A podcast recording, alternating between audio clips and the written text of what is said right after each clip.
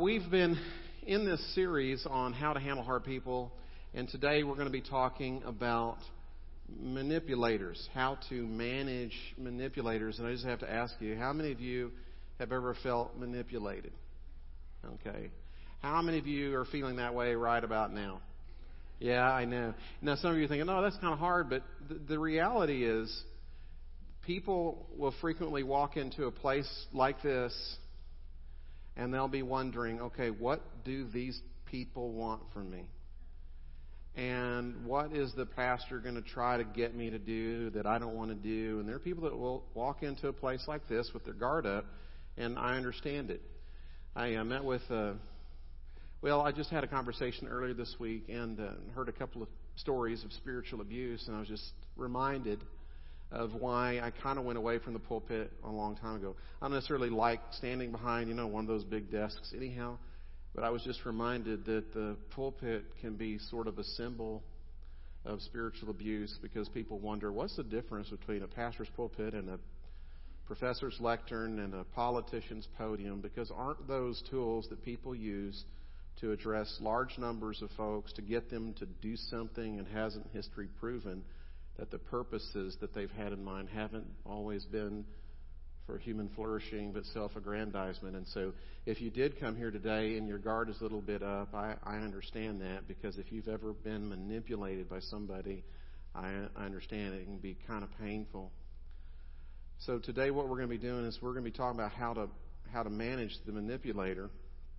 And yet, at the same time, in spite of how we feel like maybe we've been manipulated from time to time, and we we live in a culture of manipulation, uh, just a radical manipulation. A lot of the how to books are basically along the lines of here's how you can manipulate other people to get what it is that you want. We're obsessed with power and control and manipulation. And I was reminded of just how manipulative um, games can be. On my computer and on my iPad and on my iPhone, I don't have any app game. I don't have any games. And when when my kids were younger, they used to make fun of me, and I would just tell them, "Look, these are work tools. I don't have games on these things." But as some of you know, last week I wasn't feeling really well, and so on Saturday I broke down and I put a free app on my phone because I came across this really intelligent highbrow game called Balls and Bricks. It's kind of hard to it's kind of hard to explain. It's, it, you'd think it's about like throwing balls that bounce around and they break things, but that would be too lowbrow for me. But, so I don't have time to explain it. But anyways, you just it bounces around and and I played it for a few minutes, like about 300, and and here's how they work it. Hey, this is free and it's so much fun and and you play it and then about two minutes later they give you a little advertisement then you play another round and then they do something. And as the longer you play, the more persistent the advertising gets. And there are all these invitations along the way to buy the app or you can buy these extra rubies or something, something along the way. And now I know what Satan does for a day job. I, I, you know, I always wondered, what, you know, at night he tempts people. What does he do during the day? He works for an app company is what he does. But we live in this world of manipulation, and people all get kind of lumped together as manipulators. And I'm sorry. I, I really, I'm sorry if you've been manipulated. I, I get it. But at the same time, isn't there something in you, like there's something in me, that loves a good story about the guy who got away with it? How many of y'all seen The Sting? Remember Paul Newman and Robert Redford, and they do the long con on these other cons because they're less crooked than the other crooks, and they get them back, and you kind of like that. And, and this scene out of uh, Waking Ned Devine, you know, I, I know that was kind of dishonest, but I want that guy as my friend, right? I mean, there's part of us. He said, well, are you endorsing dishonesty? No. But here's the thing beneath the veil of the dishonesty or self interest, there's actually something that's really, really valuable that we're going to talk about this morning as we think about managing manipulators. And that's something that the Bible calls shrewdness. In fact, not only are you allowed to enjoy shrewd people who understand reality and make the most of what is given, the Bible actually commands you and commands me to be shrewd. And so we're going to talk about shrewdness a little bit because being shrewd is incredibly important to you when it comes to managing the manipulator. We'll get into that in just a second. So I want to tell a parable, or get to a parable that is one of the more controversial parables in the Bible. It's a parable that, that people have kind of called Jesus on, like, what are you doing? Why are you telling the story? It's the parable that has become known as the parable of the dishonest manager. This is recorded for us over in Luke chapter 16, verses 1 through 8. Let's go ahead and stand out of respect for God, who's speaking to us through his word. I, I, I love this one. Jesus says this. I mean, the scripture says, He told His disciples there was a rich man whose manager was accused of wasting his possessions. So he called him in and asked him, What is this I hear about you? Give an account of your management because you cannot be manager any longer. You see, the axe is about to fall, the guy's about to get fired, and so he has to start thinking about his future and protecting his own life and his own interests. Verse 3 The manager said to himself, What shall I do now? My master is taking away my job. I'm not strong enough to dig, and I'm ashamed to beg. I know what I'll do so that when I lose my job here, people will welcome me into their houses. Now, look at what he does next. Look at how he works the system and the situation, and he actually takes advantage of people's opportunistic tendencies. So he called in each one of his master's debtors. He asked the first, how much do you owe my master? 800 gallons of olive oil, he replied. The manager told him, Take your bill, sit down quickly, and make it 400. Then he asked the second, And how much do you owe? A thousand bushels of wheat, he replied. He told him, Take your bill and make it 800.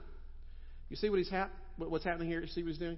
He's reducing their loan agreements, and because he's still in the position of the master's manager, the agreements are, in fact, binding. And so he reduces the debt as a favor to these different uh, in, investors or different people who have loans.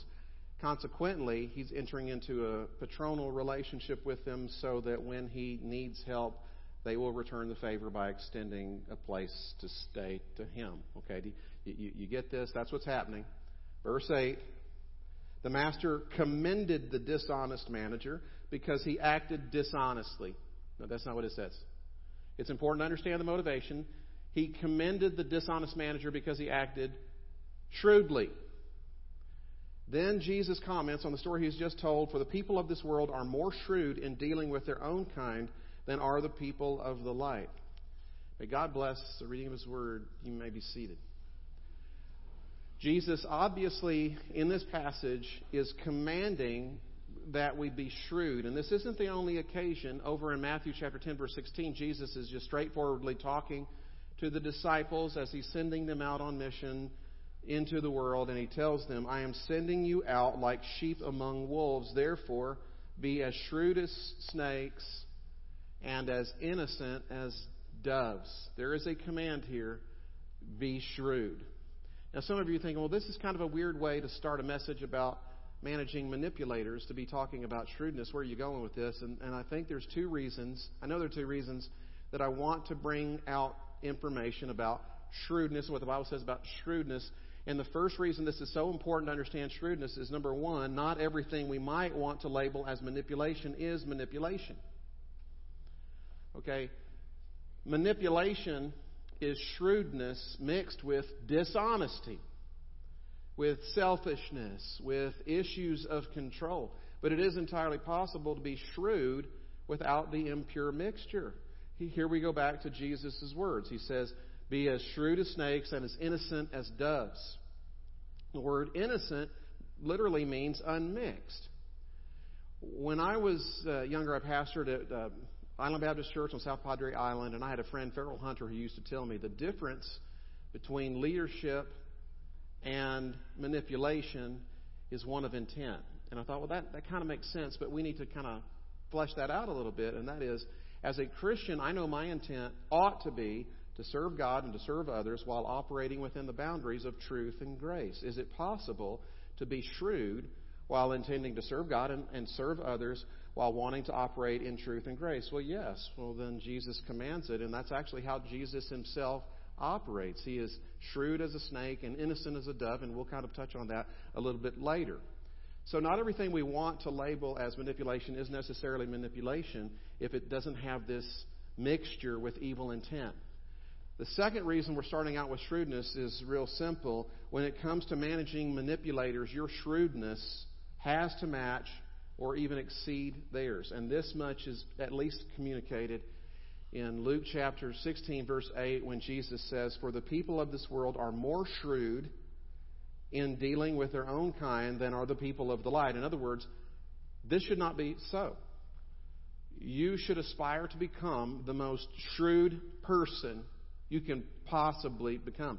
And I also want to point out with regards to the owner, the owner is, is also shrewd like the manager is because the owner evaluates the situation and he makes the most of it by commending the dishonest manager for being shrewd and by not trying to go back to the other people who've had their debts reduced because it's binding. You want to get paid what you can get paid, and it's best to be gracious when parting ways and not burning bridges because a manipulator will do whatever they can do to win. They, they don't know they don't have boundaries of truth and grace, and their intent is essentially self-interest. But here, the manager or the owner of the manager is recognizing the situation, and sometimes the best thing you can do is be gracious and part ways and accept reality. Because a shrewd person, bottom line, doesn't always exactly win the way we would define winning. A shrewd person is someone who simply assesses the reality of the situation and makes the most of it. And so, of course, Jesus commands us to do this. And so I, I want us to be really clear here that Jesus is not endorsing dishonesty, but shrewdness. The same way you can see the clip of Waking Ned Devine and go, that was pretty funny, but I don't want to be dishonest or manipulative. But there's something underneath that in terms of the shrewdness of managing things for advantage that you are right in actually appreciating. That's why you can watch these movies and kind of go, well, I didn't really like that part, but I really appreciated that. What we all love and what Jesus loves, even in spite of the fact that this is a story about a dishonest manager, is the shrewdness. He loves shrewdness. Unfortunately, as Christians, we kind of invert what Jesus tells us. He says, be as, be as shrewd as a snake and as innocent as a dove. And what happens sometimes is we are as guilty as snakes and as dim witted as doves. And that does Jesus no favors. And so, as we're talking about manipulation this morning, I want to be really, really clear. If you are a, a good business person, if you run a corporation or you lead a family or you're involved in some social network or in a club and you want to be wise and discreet and think about timing and, and stand for your corporation or your business or your school as best you can by assessing the situation and thinking about human nature and leading forward as best you possibly can, good for you. We are not opposed to that. Jesus was shrewd. What we're talking about here in terms of manipulation is like the accountant who was gathered together with a couple of friends at a funeral around an open casket of a dearly departed friend. He told his two buddies, When I was growing up, we had a tradition. Whenever someone would pass away, we would put a couple hundred dollars into the casket so they had something to spend on the other side. The friend said, Well, that sounds great. So one of them put $200 in, another put $200 in, and then the accountant reached in, grabbed the cash, and wrote a check for $600. That's what we're talking about. We're talking about somebody who, with skill and craft, uses their knowledge of the situation in psychology and sociology and human nature so as to twist things around for personal advantage. And there are people in this world that will do that. Manipulation is a part of the stories of our lives. Fortunately, the Bible has lots of stories of manipulation. It's, it's part of many of the stories of the Bible. You go over to the Old Testament, and uh, rather famously, Jacob manipulates Esau. Remember the story? Esau comes in really, really hungry. He says, I need something to eat. Jacob says, Okay, I've got a bowl of chili. All, all it's going to take is your birthright, and deal's done. Then you go over to the New Testament, and you might remember the story, and this is Mark chapter 6, where these two ladies manipulate Herod. Uh, Herodias' daughter, her name is Salome, at least according to Josephus. She dances for Herod. Herod's well pleased and says, I'll give you half my kingdom if you want. And then the mom tells the daughter, Here's what I want you to ask for get the head of John the Baptist. These two ladies manipulate the situation for what it is that Herodias wanted to have happen. That's why John the Baptist died, because of manipulation. But one of my favorite stories in the Bible is over in Judges chapter 16. It's the story of Delilah and Samson, and it's one of my favorites because it's kind of funny, uh, but it's also really instructive about manipulation. Let's read this together. You can remain seated for this, but it is kind of a long passage. Before we get into some of the details of how this is instructive, let's, let's go ahead and get into the story. As many of you know, Samson's very strong, and his strength comes from God, and he's been beating up these enemies of the Lord. They're the Philistines. And he happens to have a girlfriend who's a Philistine. She's a Philistine prostitute. It's funny how relationships work or don't work sometimes. And so these kings come to Delilah and they tell her this. The rulers of the Philistines went to her, and there are five rulers, by the way. See if you can lure him into showing you the secret of his great strength, and see how we can overpower him, so we may tie him up and subdue him. Each one of us will give you 1,100 shekels of silver. So that's 5,500 shekels. That's 138 pounds of silver. That's a lot of silver for someone in Delilah's situation. So Samson's strength is from God. And he did belong to the Lord, and the sign that he belonged to the Lord, one of the signs is he had taken this Nazarite vow, and what the Nazarites would do is they would refuse to cut their hair. And so Samson has to keep that a secret. That, that he lets his hair grow long because it's a sign that he belongs to the Lord and the strength comes from God. Don't cut the hair, so he has to keep that a secret. And so here's, let's just continue the story. It's pretty funny. So Delilah said to Samson, Tell me the secret of your great strength and how you can be tied up and subdued. Now, that's not the kind of question you get from a prostitute girlfriend that you really want to answer straightforwardly.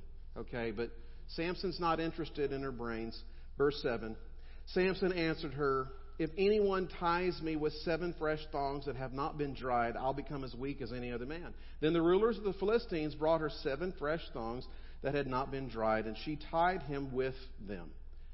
When, with men hidden in the room, she called to him, Samson, the Philistines are upon you. But he snapped the thongs as easily as a piece of string snaps when it comes close to the flame. So the secret of his strength was not discovered. Then Delilah said to Samson, You have made a fool of me. You lied to me. Come now, tell me how you can be tied. He said, If anyone ties me securely with new ropes that have never been used, I'll become as weak as any other man. So Delilah took new ropes and tied him with them. Then, with men hidden in the room, she called him, Samson, the Philistines are upon you. But he snapped the ropes off his arms as if they were threads. Delilah then said to Samson, Until now you've been making a fool of me and lying to me. Tell me how you can be tied. He replied, If you weave the seven braids of my head into the fabric of the loom and tighten it with the pin, I'll become as weak as any other man. So while he was sleeping, Delilah took the seven braids of his head, wove them into the fabric, and tightened it with a pin. Again, she called to him, Samson, the Philistines are upon you. He awoke from his sleep and pulled up the pin and loom with the fabric. And, and I'm thinking, you know, Samson probably recognizes a pattern here, you know. Um, now, here's what's kind of interesting Delilah is manipulating Samson, but Samson's manip- manipulating Delilah for what it is that she wants. And here's the problem manipulators are the easiest to manipulate if you know that they're manipulating you. It's kind of like a con conning a con when they know that they're being conned. It's something along those lines. And if you've ever wondered, uh, how do I identify a manipulator? One of the ways is look at the company they keep. If if their if their crowd that they run with is kind of manipulative, that's a pretty good sign that they're a manipulator. So, well, I never knew. Well, you know, now now you know. And the problem with playing this game too long, manipulating manipulators, is even if you're really good at manipulation, eventually you lose. You might be really, really good at chess, and the other person's a novice, but when you lose, you'll, you'll lose big. And that's exactly what happens to Samson. Here's what comes next, verse 15. Then she said to him, How can you say, I love you, when you won't confide in me? This is the third time you have made a fool of me and haven't told me the secret of your great strength. With such nagging, she prodded him day after day until he was tired to death. And the King James says that she vexed him unto death. Verse 17 So he told her everything.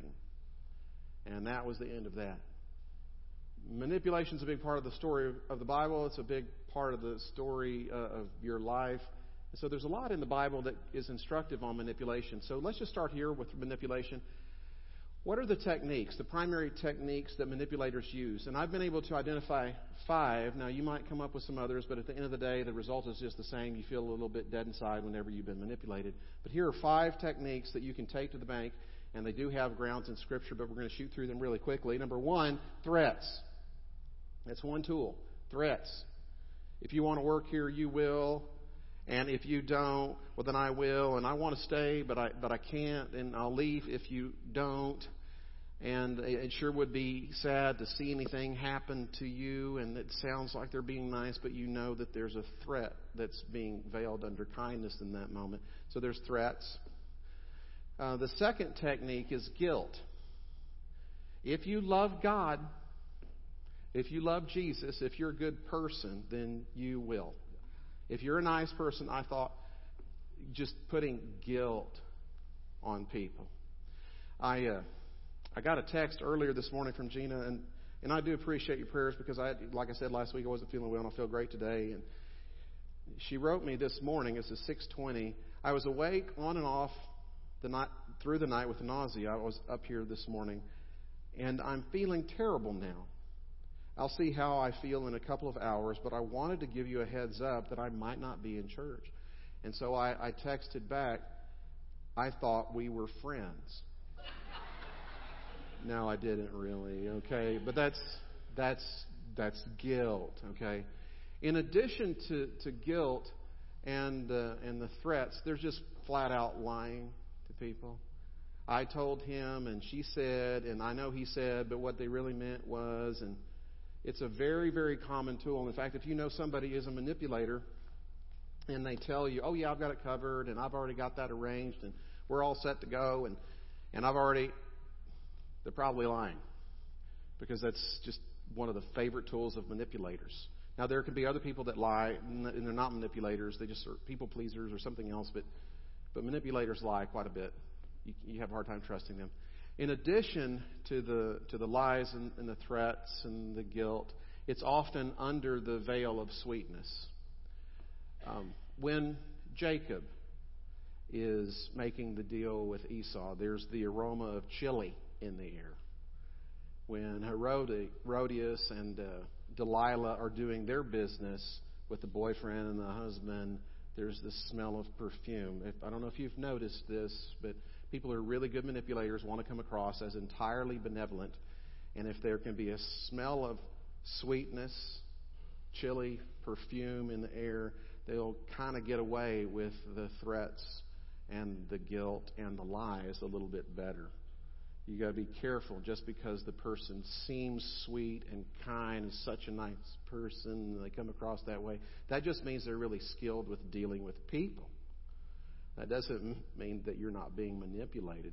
There's another telltale sign that you're dealing with a manipulator, and that is they love the one on one isolations.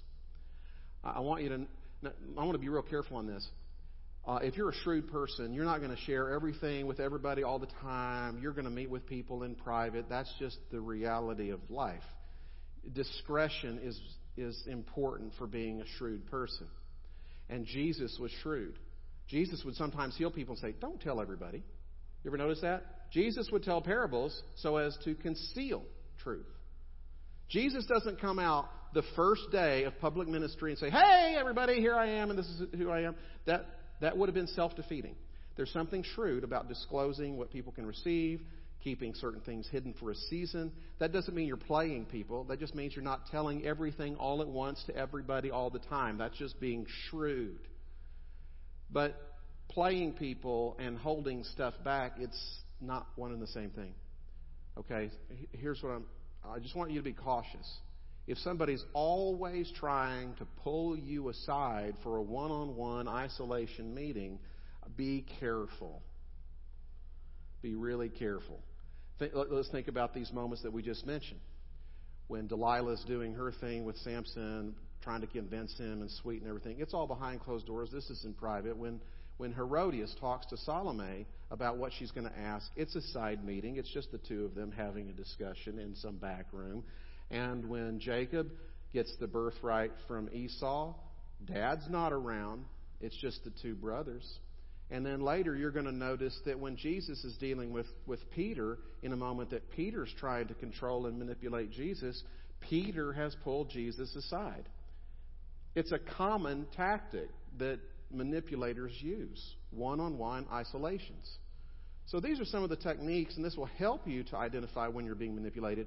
So the question now is okay, how do I break free from the power of the manipulator? And in order to understand how to break free, I want to turn to Matthew chapter 16, where Jesus has an encounter with Peter. Let's go ahead and read this before we get into the three things that we see from that passage in particular. From that time on, Jesus began to explain to his disciples that he must go to Jerusalem and suffer many things at the hands of the elders, chief priests, and teachers of the law, that he must be killed and on the third day be raised to life.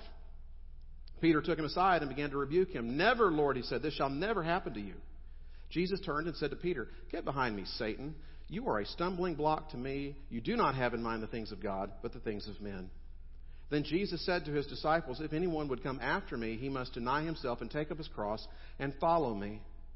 For whoever wants to save his life will lose it, but, but whoever loses his life for me will find it. Okay, how do you break free from the power of the manipulator? There are three things. The, the, the first thing that you need to recognize is that you're being manipulated. Just recognize that you're being manipulated. You say, well, how do I know? Well, you can think through the techniques. Are they using a, all of these, or at least a, a general uh, number of them in combination with you? But beyond that, you can ask some questions internally of yourself. Not just what are they doing, but how am I feeling in this moment with this person? Here are some keys that you are, in fact, being manipulated. You're not just dealing with normal persuasion, you're dealing with manipulation. One, you can't say no to a certain person, even though you really want to. You just can't. Two, you always feel guilty around this person when you've done nothing wrong. It's like being with a pastor by yourself. It's crazy. Uh, three, you feel ultimately responsible for their actions and you live in fear of letting them down all the time, even though you know that you're not responsible for their actions or the outcomes in their life. And then finally, you compromise your deeply held values to please them. You're willing to do things that are illegal or unethical or that you know other people would not approve of or you you yourself would not approve of. And that's one of the ways you know you're actually being manipulated is because you're going against your own soul to make this person happy. So recognize that you're being manipulated. Then, number two, you express to them with words or actions or both, this isn't going to work on me. Notice what Jesus does with Peter. Notice what he says in verse 23. Get behind me, Satan. You are a stumbling block to me. You do not have in mind the things of God, but the things of men. You just let them know, this is not going to work on me. And then you call them Satan, and they will leave you, they will leave you alone. Uh, actually, that is true. They will leave you alone, but I don't know that that's the application out of this particular passage. But the reality is, if you do express to them, you can't do this with me anymore, and this isn't going to work, you're going to step on their toes. If somebody has been pushing you around the dance floor and you want to break off the dance, you're going to step on their toes, they're going to step on your toes, it's going to be a little uncomfortable. Now, when Jesus does express to Peter, this isn't how it's going to be, he doesn't just stop there. He also, number three, redefines the relationship. He says, This isn't how it's going to work. And he says, Here's how it's going to work. I'm the Lord. Peter, I know you just addressed me as Lord, and then you told me how it was going to be after I gave you the personal vision of my life and what it is that I'm up to as, as your Savior. But here's the thing uh, I am actually the Lord, and that means I'm leading in this particular relationship. That's how it's going to be. And if you're going to follow my lead, it's going to involve some self denial and a cross. Now, when Peter has this define the relationship moment, I mean, with, with Jesus, Peter doesn't leave. Peter turns it around. He accepts the rebuke and stays in the relationship. And that can happen. You can be dealing with a manipulative person and they didn't recognize in that moment that they were being a manipulator, or they can recognize they were being a manipulator and you called it on them and they weren't going to get away with it, and that's fine, and they adjusted to that. Just because you've had a difficult conversation with somebody who's manipulative doesn't mean they can't change and doesn't mean you can't stay in the relationship. Peter does stay in, in the relationship. He's still got his issues, but he doesn't leave. But that is a possibility. And you need to count that cost. And sometimes maybe the cost isn't worth it because of the particular situation and you don't have to deal with them that much. But you do need to count the cost if you're dealing with a manipulator. And if you don't want to deal with a manipulator, here's how you do it you recognize you're being manipulated, you express, this isn't going to work with me, and then you define the relationship. Now, so far, we've pretty much been operating along the lines of, well, we're all the victims. Okay? But we started this series by saying, we are the hard people that Jesus has had to handle. Now, I'm not saying you all are a bunch of manipulators or whatever, but the truth about you is like the truth about me. We do have issues of control inside of us that we have to manage. We do have a tendency to choose to choose to love things over people rather than people over things, and so we have a tendency to value power and control more than we actually value relationships. And I tell people this all the time when I'm in, in counseling. The person who loves the most has the least amount of power. Those two things don't necessarily go together in relationship, and oftentimes we choose to break off the relationship so that we can have control. You, go back to the very beginning, you know the story Adam and Eve, our great great grandparents, which, by the way, apple don't fall too far from the tree. When you're reading about your grandparents, you're kind of seeing something about you and me, and that's how the Bible wants us to understand that. Because Adam just means humanity, and Eve is, the, is kind of a root word for life, and so it's talking about us. Adam and Eve there in the garden, they've got everything that you would want, you would think. And God gives them dominion over the entirety of creation, and that's not enough. They don't want to just be stewards and in control of the world. They want to be God. They want to be in control of everything. And so they opt for control over relationship with God. You know what's kind of interesting? I was thinking about this just this morning about Satan's temptation. You know, you eat of this and you're going to be like God. Well, is that a bad thing to want to be like God? Jesus said, Be perfect as your Father in heaven is perfect. Don't you aspire to be like God? What's wrong with wanting to be like God? I think that's a great thing if you want to be like God. Here was the problem in that. The problem in that moment is that they bought into the vision of God that was being presented to them by the serpent. We think, I'd love to be like God. And what we mean is in control. You see the movie Bruce Almighty, where that's just like, wouldn't it be great if I were God and I could control everything? We just think about being like God as grabbing control. And you know, you read the Bible, you get to Jesus, and you know what God's like? He has absolute control, and He relinquishes all of it for relationship. He gave up everything for you and for me. You want to be like God? You choose love over power. That's what God's like. Be like God. Just get Jesus' presentation of God rather than the enemy's, and then you're going to be okay. One of the most moving places in the Bible, I, you know, I, I got emotional in the first service, and uh, you know, it's such a silly little verse, maybe it, because it's so simple. But there's this one verse that kind of grabs me. It's in John chapter 21. Let me set it up for you. You know, you know, after the resurrection, Jesus appears to people, and he appears on this beach before his disciples after they've been fishing. But here's what's happened before he appears to them. The disciples have abandoned them, abandoned Jesus. They've denied him. When he's being crucified, only John is there with, with his mother and Mary Magdalene, and all the rest they've just kind of scattered. And after Jesus' body is put in the ground, you know, they they scattered and they're all nervous and doubtful and fearful. It's almost like they forgot everything Jesus had ever said about his purpose and his mission and his resurrection and all the rest. So here are some people that are so fickle, so faithless, so doubting, so weak, so frail, betraying, abandoning him, and then he shows up. Gosh. He doesn't fit into their happiness portfolio and they kind of turn their back on him for at least for a season. In fact, some of them are tempted to, to turn their back on him as he's being crucified, and that's kind of what's going on. And and then Jesus shows up to these disciples, and here's how he addresses them. He just says, "Friends, friends, have you caught anything?" And I don't know what I don't know why that moves me so much, but whenever I read that, I go, with friends like these, you know. And yet he calls us friends. Earlier in John chapter 13, Jesus said, Friends, here's what I want you to do. As I've loved you, so love one another. You want to be like God?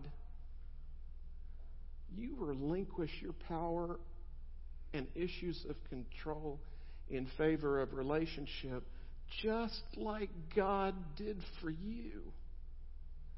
What heals us, what heals me, what heals you of your manipulations? It's simply knowing who Jesus is and seeing the reality of God's heart for humankind. And if you don't buy that vision, if you don't see who God is, I got nothing for you. Nothing's going to help you. Let's bow for a word of prayer. Father, we, we've been reminded once again that while we do have practical things that we can know from the Scripture, the most practical thing of all is simply knowing you. Because to know you is to be liberated from the lies and the manipulations of the, the ultimate enemy. And he was shrewd, but dishonest, self interested, filled with control, everything we don't want to be. We are so grateful for your word and a shrewd Lord like Jesus who always assessed the reality of the situation and was willing to make the most of the reality presented to him by doing what was necessary, emptying himself of all glory and dying for the likes of us. Relinquishing all power so as to be pure in love and the provision that he gave us.